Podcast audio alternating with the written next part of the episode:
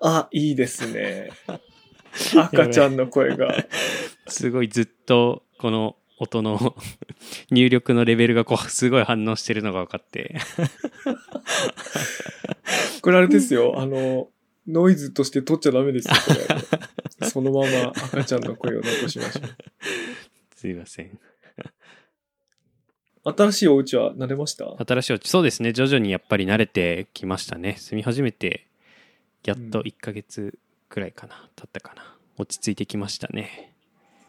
それこそ、家だけじゃなくて、家の周りの町とか、はいはい。とかも、そこはもう元々慣れてるそうですね。もともともともと住んでた場所からは離れてるんですけどでもこうよくこう通ってた道とかその近くだったりするので、全然その辺りはもう帰ってきたなっていう感じですね、あ、じゃあ生活感はある。はいあります。あ、じゃあ、じゃあ心配なさう。そう。ん私今、遠野に来て、はいはい。遠野から宮本さんとオンラインで収録をしてるんですけど、雨、曇り、雨、曇り、もうその繰り返しだから、天気あんま良くなくて、そうですよね。ただまあ涼しくていいっちゃ涼しくていいですけどね。はいはいはい。確かに涼しいですよね。なんか僕もあの先週かな京都に行ってたんですけど、うん。なんか同じような天気で曇り雨曇り雨みたいな感じだったんですけど湿気がすごいのと暑さがすごくて、うんなんか岩手に帰ってきたらあ涼しいってなりましたねいや、俺も今なってる。あの、涼しくてよかった。そうですよねしかもね、昨日は私、あの、早知根神社の例大祭に行って、あはいはい夕方5時半から夜の11時過ぎまで、しかも、そこそこ雨降ってたんで、まあ、そこそこ、ちょっとかな？ちょっと雨降ってたんで、そっかそっか。はいはい。そう、水の匂いを嗅ぎながらね、神楽を見てきたんですけども、はいはい。今日はちょっとその話してもいいですか？はい。そっか例大祭この時期ですもんね、毎年7月か、うん。うんうん。宮本さんは、早知根神社の例大祭行ったことあります？例大祭あります。でもその日中獅子踊りとか神楽とかがこう奉納されるところは行ったことあるんですけどその夜やってるのは行ったことないですねあ、そうですね。私言い間違えてたかもしれない。あの、例大祭とその前日の夜に宵宮祭があって、はいはい私が行ったのはその宵宮祭の方ですね。うん宵宮はないですねで、宮本さんが行ったことあるのは昼間の例大祭の方だってことですよね。例大祭はいその次の日のじゃあおそらく宮本さんが見たやつは例大祭だから、獅子踊りなんかもありました？ありましたありました、うん。多分いろんな団体が、その神社に、その舞とか郷土芸能とかを奉納しにうん。行くと思うんで、その獅子踊りなんかもあるんだと思うんですけど、私が昨晩見に行ったやつは、もう神楽だけ。はい。5時間半。えー、5時間半。5時間。すごい。いや、もうオペラより長いからそうですよね。バレエとかオペラより長いんだけど、はいはい、まあ、もちろんあの、1本の作品じゃないから、だいたい1個がね、短ければ10分、長くて30分。だいたいが20分ぐらいのはいはい。演目っていうんでしょうか。僕全然知識がないからあれだけど、それがこう、連続して十何演目やるから、まあ、5時間半って言っても、うん、なんか区切れ目はあるんだけど、ただ、やってる人たちは大体一緒だから、はいはいはい。そう。特に太鼓とかね、笛とうか、ん。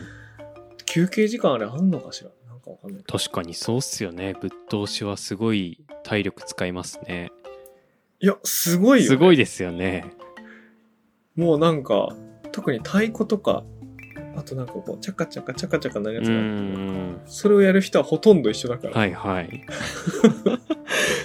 いやね、それがね、もうめちゃくちゃ、あの、カルチャーショックっていうかね、はいはい面白くて。もうね、こんなに面白いものあったかと思ってね。え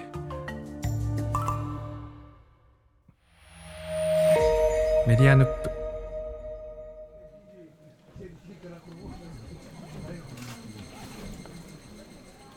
まず私、そもそも、早知根神社には何回も行ったことありますけー、ど、はいはい宵宮祭が初めてなんだけど遠野の地理をわからない人のためにあの、まあ、ほとんどの人がまあわからないと思うんだろう説明すると大体その遠野駅から車で運転して35分ぐらいかな。うんうんうん。八重神社までは。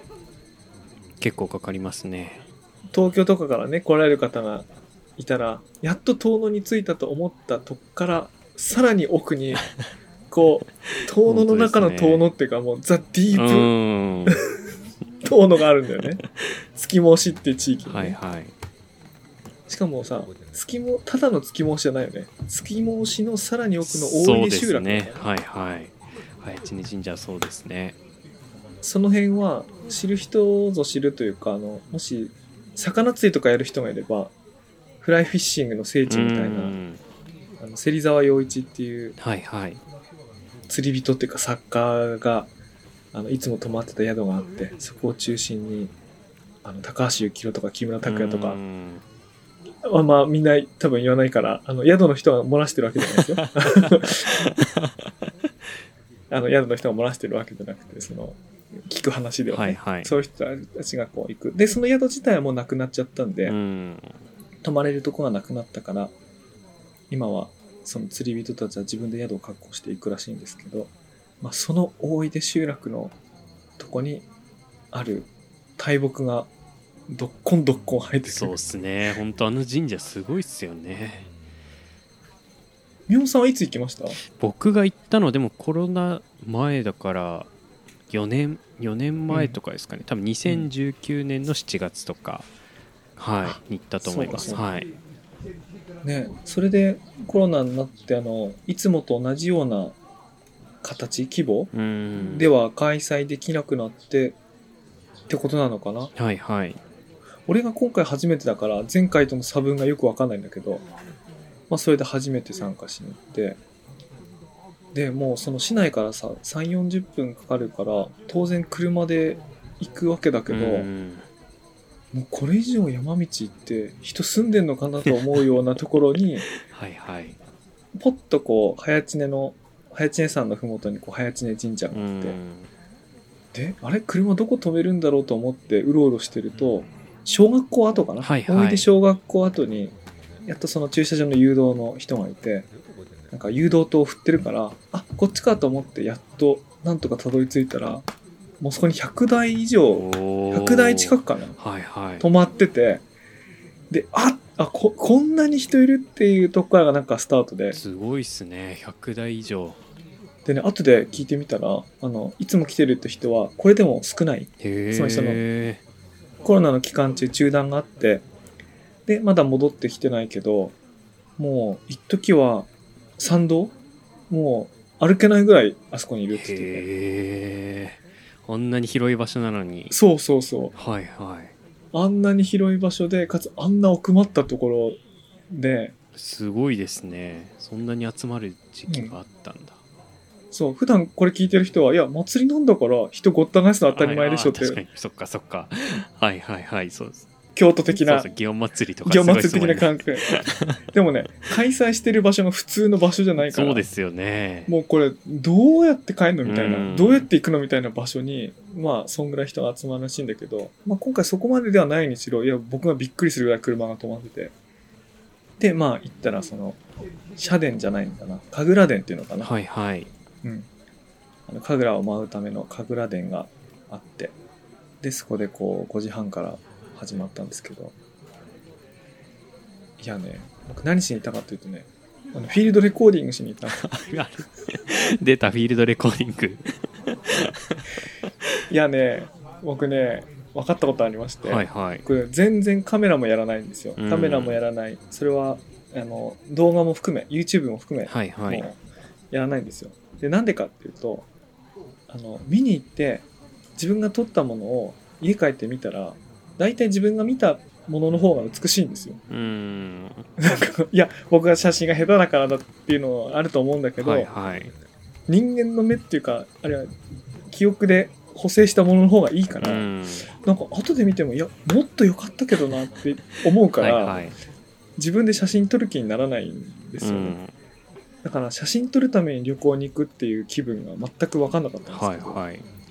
僕フィールドレコーディング始めてみたらあのその時は人間が聞いてなかった音がちょっと撮れることに気づいて、はいはい。だから僕の場合は写真と違ってフィールドレコーディングを後で聞いた方がより分かるっていうか、はいはい。その場で聞こえない音がして、まあ、その場でその場では気づけないってことかな、うん。人間がこう選択的に聞いてるからその時聞き逃してた音までフラットに撮ってるから、はいはいフラットにというか、まあ後で何回も聞き返したりあるいはフラットに撮れてることで聞けるってのがあってだから撮るために行くっていう行為を初めてするようになって。そっかそっか。今回のフィールドレコーディングで。うん。はいはい。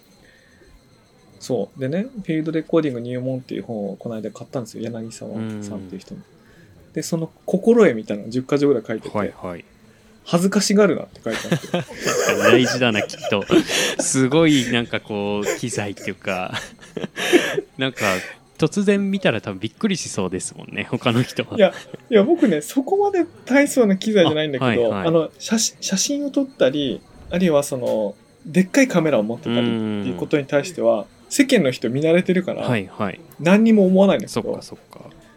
モニターヘッドホンした人がなんかこうふさふさした風貌っていうんですけど、はいはい。マイクにかぶせるふさふさしたものを持ちながらなんかこうマイク高いところにしたり低いところにしたりこうやってはいはい。空空間を探ってるのってあの明らかにカメラ人口より少ないから、うん。あいつ何やってんだみたいな感覚にななるんですけどまあでもそういうの捨てろって書いてあったので、うん。そのセッティングして。まあでもい一度場所決めちゃえば別に難しいことなんですよ。はいはいでね、こうたまにモニタリングしてしながらね、こう音割れてないかなってこう 注注意しながらやるわけですけど、やっぱりね、こう、漫然と見るのと違って、あの本気で撮ろうと思って来てるから、うん。何の演目やってんのかなとか、はいはい。あここは、この曲太鼓でけえなと気づくんですよ。その同じレベルセッティングしたのに、はいはい。ゼロ超える時が。うんあったりなんかすると、あ、違う風に叩いてんだね、やってんだなってこう気づくっていうか。はいはいはいそうっすなかなかそんな風にして見ないっていうかこう、まあ、素敵だなと思って僕とかだとあんまりまあ知識もないっていうのもありますけど見てて、うんまあこうでも結構こう同じように感じてしまうというかまあでもこうどれも素敵なんですけどこうどれどこどこで区切りがあるのかもちょっといまいち分からなかったり わかる。つまりさ、5時間半もあったとして、はいはい。なんか、どんどんちゃんかちゃんか言言ってて、これ、なんていうの？もしずっと10秒のパートループされてても、はいはい。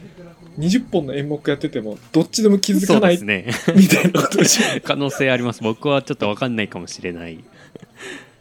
いや、俺ね、今回ね、あの、あの、神楽、神楽を真剣に見ることすら初めてなんですよ。はいはいなんかあの、遠野祭りの時とかに神楽見かける時って、パレードの中で通り過ぎていくから、うん。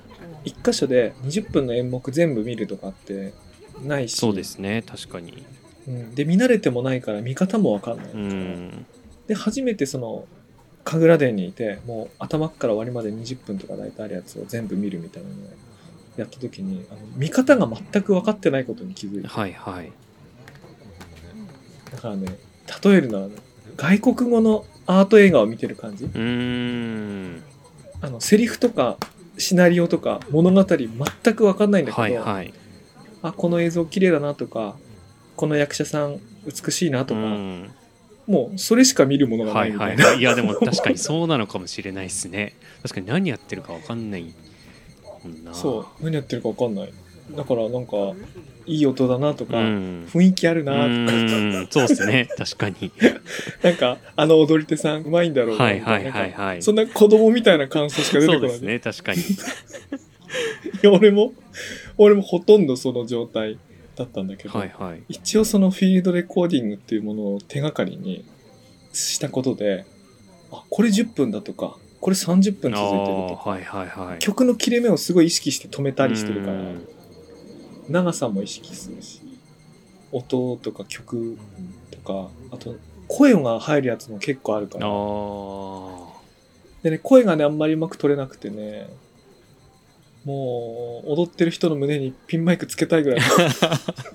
フィールドレコーディング優先の。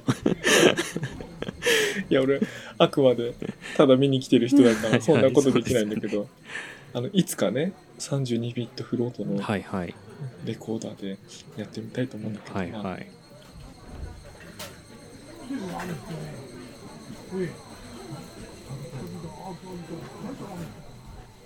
なんか一応物語がねあのそうですよね。あはいはい。やってるんですけど、まあ、ただね後半の方はね物語とかやっぱどうでもよくなってこうなんかこうやっぱね迫力があるというか5時間もやってるとうね、ん最後これどんな風になるのかなと思いながら見てたんですけどやっぱり最後はねなんて言うんだろうあの名曲じゃないや。名曲。名なんていうの？定番曲みたいな。ああはいはい。多分おそらくは。あのダンスフロアで絶対かかる曲みたな、はいいはいはいはい。いやちょっともっとねもっと神様に報じてる踊りだから もっといい言葉があるんだろうと思うんだけど本当教養がなさすぎても何の言葉も出てこないでさすがに俺も気づいてきてあこれ終わりに向かってるなっていうのが最後はいはいはい。い気づて、その前まではねまあ見飽きたらとか疲れたらうんちょっと外れたところに行ってそこにこう飲み物とかね、はいはい。焼き鳥とか川魚とか出してるとうかあるから、ん。これ食べに行ってちょっとその外れたところでおしゃべりをして、はいはい。ででまた見に戻ってきたりこう生と俗が入り混じるようななんかそういう感じで楽しんでるんだけど、あれそろそろ飯食ってる場合じゃないなっていう時間帯はいっていうか、はいはい あの踊りになってくる時があって、あの序盤はね子供が出てきたりしてね、はいはい。なんか子供の踊りで親が生やしたりしてるんだけどもうベテランしか出てこなくなってきて。でもうなんかあの太鼓のあれとかもねこうなんかこうなんかこうビートがねなんかこうふ深くなっていくっていうかね。あ単純に言うと音がでかくなってくるとか、はいはいでなんかねそういうの最後。見てきてで最後最後獅子獅子獅子に頭をこう噛まれてーうーん帰ってくるはいはいはい。なんか縁起が縁起がいいいいんですよねみたいな。こういう言い方もなんかちゃんと知らないからあんまり良くないなと思うんですけど。願掛けみたいな感じなんですかね。獅子に頭噛まれる。ななんだろうね。厄除けなのか願掛けなのかか。なんなんなのかね、はいはいえー、すごいっすね。こじゃあ5時間半でも本当にずっと見てたですか？まあ、途中あそっか抜け。そうね。途中抜けて食事しながら、はいはい。そうするとあの普段会わないような人に会ったりとかしうて、あの話盛り上がったりとかってのあるんですけど、はいはい。そこにね僕の地元の同級生のお父さん年で言うと73歳なんだけど、その737271みたいなこう年の近い3人のおじさんっていうか、ーん初期高齢者の メンバーはいはい。が飲みに来てて、大体みんな車で来るからさお酒なんか飲まないわけそうですね。とかさもうガンガン飲んでるわけ。もうなんかビールを早々に終えて、はいはいワンカップの日本酒も早々に終えて、はいはいもう焼酎のカップのやつあるじゃんあーはいはいあれガンガン飲んでるわけ。あの、川魚とかと一緒にで、え、何でき、え、大丈夫ですか？帰れるんですか、う何で来たんですか？とかって言ったら、なんとね、あの、代行？はいはい。タクシーの代行を、なんと、4 3、40分の距離で頼む。はいはい。まあ、聞いたらね、1万円ぐらいらしいんで、うん。まあ、3人で割ったら飲み代みたいな感じらそしいですね。で、そしたらさ、その人たちは別にその、神楽殿に行って、あの、舞をね、すごく近くで見てるわけじゃない。はいはいちょっと離れたとこのテントであれする、いいて酒飲んでるんだけど、うん。もうとにかくこれが最高なんだと。い。やーいやでもなんか想像できます。なんかすごいいいです。そそ想像できます。すごいいいっすね。で、え、大輔、大輔、僕大輔、大輔、おどうした？いや、今日初めてこれ見に来て、つったら、お、お前初めてか、つって、うん。え、え、いつも来てるんですか？って言ったら、もう何回来てるかわかんない。全部来てるよ、みたいな感じで。全部って、全部ってことはないんだけど、ね。街中のフェスとかじゃないからさ、神事だから、全部ってことはないんだけど、もう必ず、こう、タクシーで、あ、車で来て代行で帰るみたいな方法をとって、もうこの、早知根神社の山のふもとのとこで、神楽の音を聞きながら飲んだくれるの最高だっつって。最高っすね確いや、かに最高だよね。最高ですね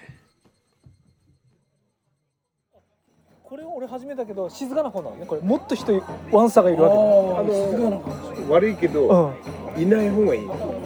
あ、いない方がいい。そうあ、静かな方がいいよ。そうあ席も確保できるし。じゃあ、座るとこもいいんだから。結局ここに来て、うん。カメラも見ないで。帰ったんだよなでマジでいやここで酒飲んでんの最高ですよね。最高でしょ。うん最高でしょこれ。最高。でしょ？あもう最高ですよ。で俺そこに行くとね雰囲気が違うんだって。まあ、あれはあっちで神事だからね。静かに見なきゃいけないでさっき来いやいや幼児だけどあっち信じだ。ねたでさっき来た花巻の人は10年来てるけどうん。すごいんだってここの雰囲気が。うん。でここで飲んで神事に行ってチッとして帰るあの飲んだ後にピシッとして帰るってことですか、やっぱり外で飲んでこう空気がいいからじゃないですか。でここはどこにもないような雰囲気がね。そのの飲みやすい飲んでる。サンマレーだってね国のとこで回って空気はいいはず。同じなんだけど、なんかこういろんな人が来てこう楽しま国のせいいですよね。国尾はさんお父さんはね体あちこち悪くていやだねからさ、あるたんびにさ、大丈夫か大丈夫かって言うんだけどさ、何歳なの？72かな？俺一つ下がヨジさんの一つ下ってことは何ぼですか？73何さん、すみません。俺79俺な国国ほどね飲んだことこうやってずーっと飲んだことないの、ないんだけど、すごい知り合い。お父さんはね家でしか飲ま家家の裏で飲んでるからね。こういうとこに来ないんだよね。あ裏じゃダメだね。そう。だけど尊敬しちゃって。俺が大丈夫なんだ尊敬国枝さんはね、酒飲むとね、うん、面白くなる。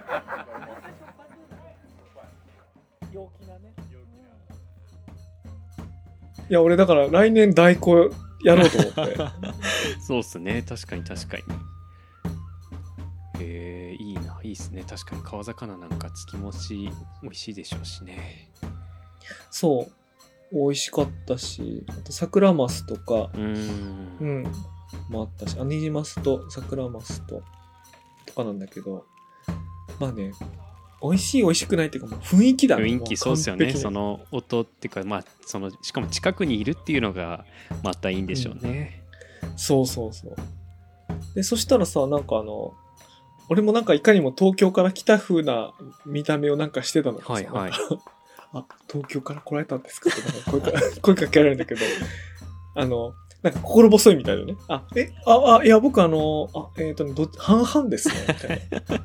ここ出身なんですけど、ちょくちょく来てる。でも普段は東京にいるんですけど、つったらあ、私神奈川から来ました、みたいな感じで。んで、その人は10年前に初めて来たらしくて、はいはいで、以来、その中止になった年もあるんだけど、コロナで。それ以外はもう毎年来てるって言って。へで、え、今回一人ですかって言ったら、いつも友達連れてくること多いんだけど、みんなで日程合わせるのめんどくさくなっちゃったから、今一人で来てるんですよ。はいはい神奈川か、湯河原だって。ーおー湯河原から、その、東北新幹線乗って、そうですよね釜石線で遠野駅行って、で、そっから、その、ね、早茶神社まで行って、はいはい。で、酒飲んでたから、車運転してないんだよ。ああすごい。もう、もうどう、どうすんの？みたいな。本当ですね。別に。もうね、飲みに来る場所としてはね、最高に遠くないですか？いやめちゃくちゃ遠いですよ。しかも帰りタクシーとか来てくれるのかな？でも代行の時も思いましたけど。すごいな。いや代行はもうね、しっかり予約しああそっかそっかそうっすよね。それだったら。何時にここに来てください。はいはい。油断してたら遠野とかタクシーとかもう終わってるパターンとかがあるからもうどうしようってなりますよね。ちなみにね、どうしようかと思ったら、あの、神楽殿の横に、この練習するためのなんかあの、ああはいはい。場所があって、で、要はあの、出演者たちは、まあ最後、そこで、なんていうの、打ち上うげん。を、まあ11時半に終わるから、はいはい。そこから打ち上げで、まあほとんど泊まるようなうもの。んで、なんかもう、車で来たのに飲んじゃった人とか、うん。もう当てもなく飲んじゃった人とか、最後そこに救済されるらしい。はいはいはい。あの、初めての人を迎え入れてね、へーなんか、迎え入れるっつってたな、なんか、なぜか謎に寝袋がいっぱいあるおおすごい。それ誘われたんだけど、いや、いや、えー、いや、いや、つって、あの、すごいね、行きたい気持ちは山々だったんだけど、はいはいなんか、ちょっとそこにはね、ま、勝らずに帰ってんですけど。えー、いやすごいいいですね。そっかでももう今年もその季節ですね。祭りのね、はい祭りの季節。取った音とかはどうするんですか？通った音はねなんと多分ね今これを聞いてる人の耳にはねうっすら背後に流れてる。本当ですか？おおすごい。BGM になってたあじゃあもうむしろさっきのそのおじさんたちが飲んでる描写とかはもう想像できるような。おじさん音たちのトークも撮ったんだけど、はい。多分ね聞き取れないんじゃないかと思うんだけどね。確かに。あの鉛が鉛の意味で、はいはいはいはい。まあでもまあそれも込みでちょっと流してみうよう、ん。ねえすごいいいですね。確かに。音いいですね。なんかあの僕がやってるあの「グッドネイバーうん。グッドカルチャー」ってポッドキャストの番組のジングルも、うん。あの神楽の音それこそその大井で早打ちね神楽の、はい、うん。音をでもその時は取りに行ったっていうよりもすでに収録されてたものをお借りしてそこからそれをもう基礎にしてこうジングル作ってもらったえあの冒頭のあのスローなビートそうですスローなちゃんちゃんちゃんみたいな感じに流れて、うん。あそここう、うん。ああいうこう神楽のこう なんていうんですかね。あそうなんだ。はい。鐘っていうんですかね。あれが入ってるんですよ。いいねあなるほどね。おしゃれなことしてますね。いやでもいいっすよねあの音。いやそれそ今それで思い出した。もう一個ねあの遠野市内から拝天神社行くまでの間に一人で車で気分盛り上げようと思って、はいはい。車中に BGM にしてたのが「あのダイアローグ・ウィズ・アニマ」って、はい。わかります？あわからないです。塚田有奈さんとかがやってる「めぐりとろげ」あのはいはい。イベントのサウンドトラック、へえそれが Spotify にあるんだけど、はいはい。あ初めて知りました。そうなんだ。アルバム1曲分アルアルバム1曲っていうかアルバム1枚分の曲があって、はいはいでそれ順番に聴いていくと最初はこう有限なこう音、うん。シンセの音太鼓の音とか混ざってくるんだけど、だんだんこう獅子踊りっぽい音にこうだんだんビートが効いてきて、へー。そう。ただ完全なそういうただのシンセサイザーで作ったそういうビートの音だけじゃなくて、はいはい。多分収録した音なんかも多うん分混ざってきてるんですよそういうのを聞きながら行くわけですけど。なんかみんないいね。ああいう芸能からこいやうそうっすね。ヒントを得てうん。再創造してる。はいはい。いやだからフィールドレコーディングした音はもうどうなるかとかすごい面白そうですね。いやでもねフィールドレコーディングあんまうまくいかなくて。あそうなんですね。うんなんかすっごい音がでっかくてさ、あうん。ー、そっかだから32ビットフローこう音割れしないようにしないと結構もう厳しいっていうか。そう。で音割れしないようにするのはいいんだけどその原因を下げればいいんだ、はいはい。でもね俺その音だけをクリアに取りたかったんじゃなくて雨がしとしと降ってはいはい。であの日暮らしのカンカンカンカンとかなんかそういう音が自分の耳にはいっぱい聞こえてるから、はいはい。そそこに合わせたかっうた、んそこにでそこに合わすとたまにやってくる太鼓の大きい音でバーンって割れるわけ。はいはい。で太鼓の音に合わせるとアンビエントの音は聞こえなくなる。か難しいですね。ちくしょうと思って僕32ビットフロートじゃなくて24ビットのやつではいはい。やっちゃったんで、あ間違ったと思っ えー、そっかそっかなるほどないや間違ったっていうかいやねそんなバンバン買い物ばっかりもしてらんないから ね、一度買ったものを大事に使おうと思ってたんだけど はいはい。あの祭りのアンビエント全体取るのには向いてないですね。そっか、そう考えるとすごいですね人の耳って。なるほどな。だからマイク何本も使って祭りの音ってさ神楽の音を取ってるやつと、うん。あとはその雨がしとしとピチャピチャ例えばその雨どいを伝ってこう石を打ってる音をはいはい。別の、別のダイナミックマイクでああそっかそれぞれで。2チャンネルで撮るとか、はいはい。あのしなきゃいけない。でですればよかったんだろうけどなんかなんかめんどくさくなっちゃって。もうなんか。いや暗い真っ暗の中でさ黒いマイクと黒いケーブルを出すのってすごい嫌なのそう。なんかもうなんかもうなくしそうこれ何かなくして帰るな絶対みたそういなですね確かに。いやだからマイクケーブルとかなるべく色ついたの欲しいと思うんだけどさ。大体機材って黒いじゃん。そうですね。今黒いっすね。そう。だからね世の中に出回ってる機材でフィールドレコーディングするつもりじゃないんですよ、はいはい。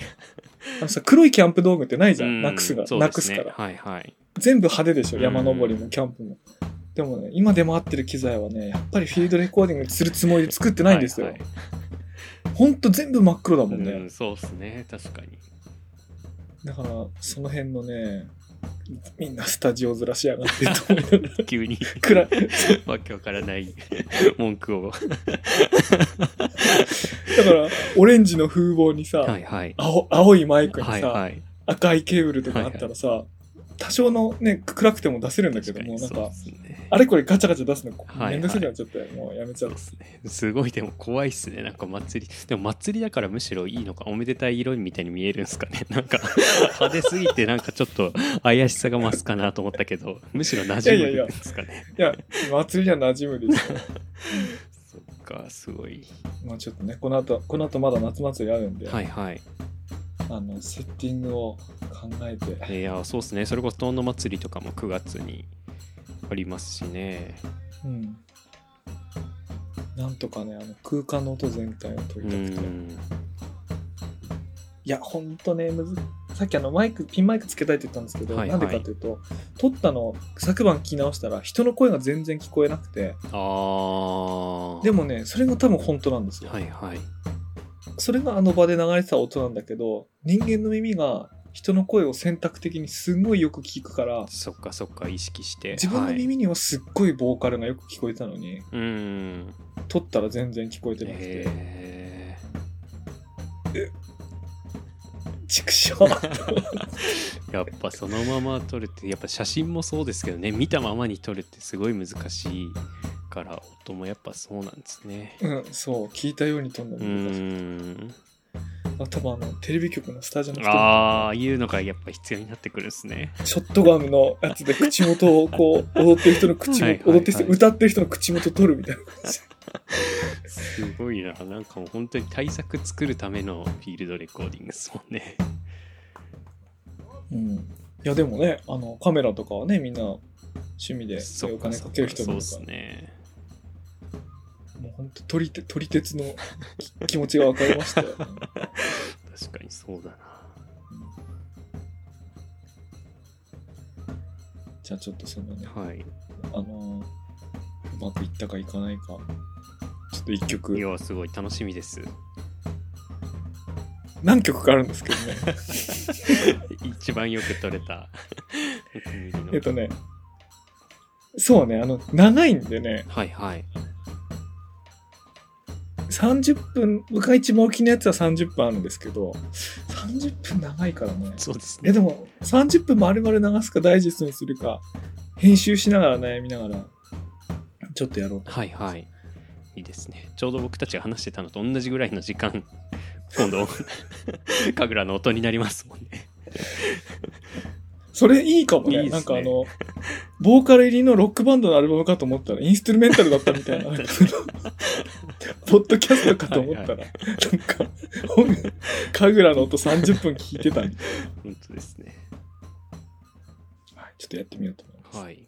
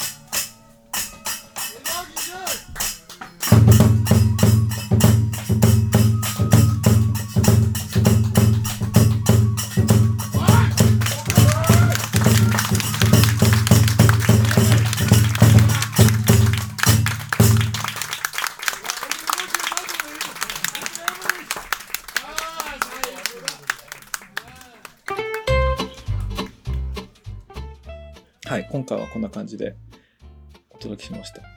感想も何もないと思うんですけど、宮本さんからなんか最後、一言ありますか？最後いやすごいですね。もう佐々木さんがまた新たな道を歩み始めてるからやっぱポッドキャストも長くやってるとこうずっと同じ感じにはなっていかないですね。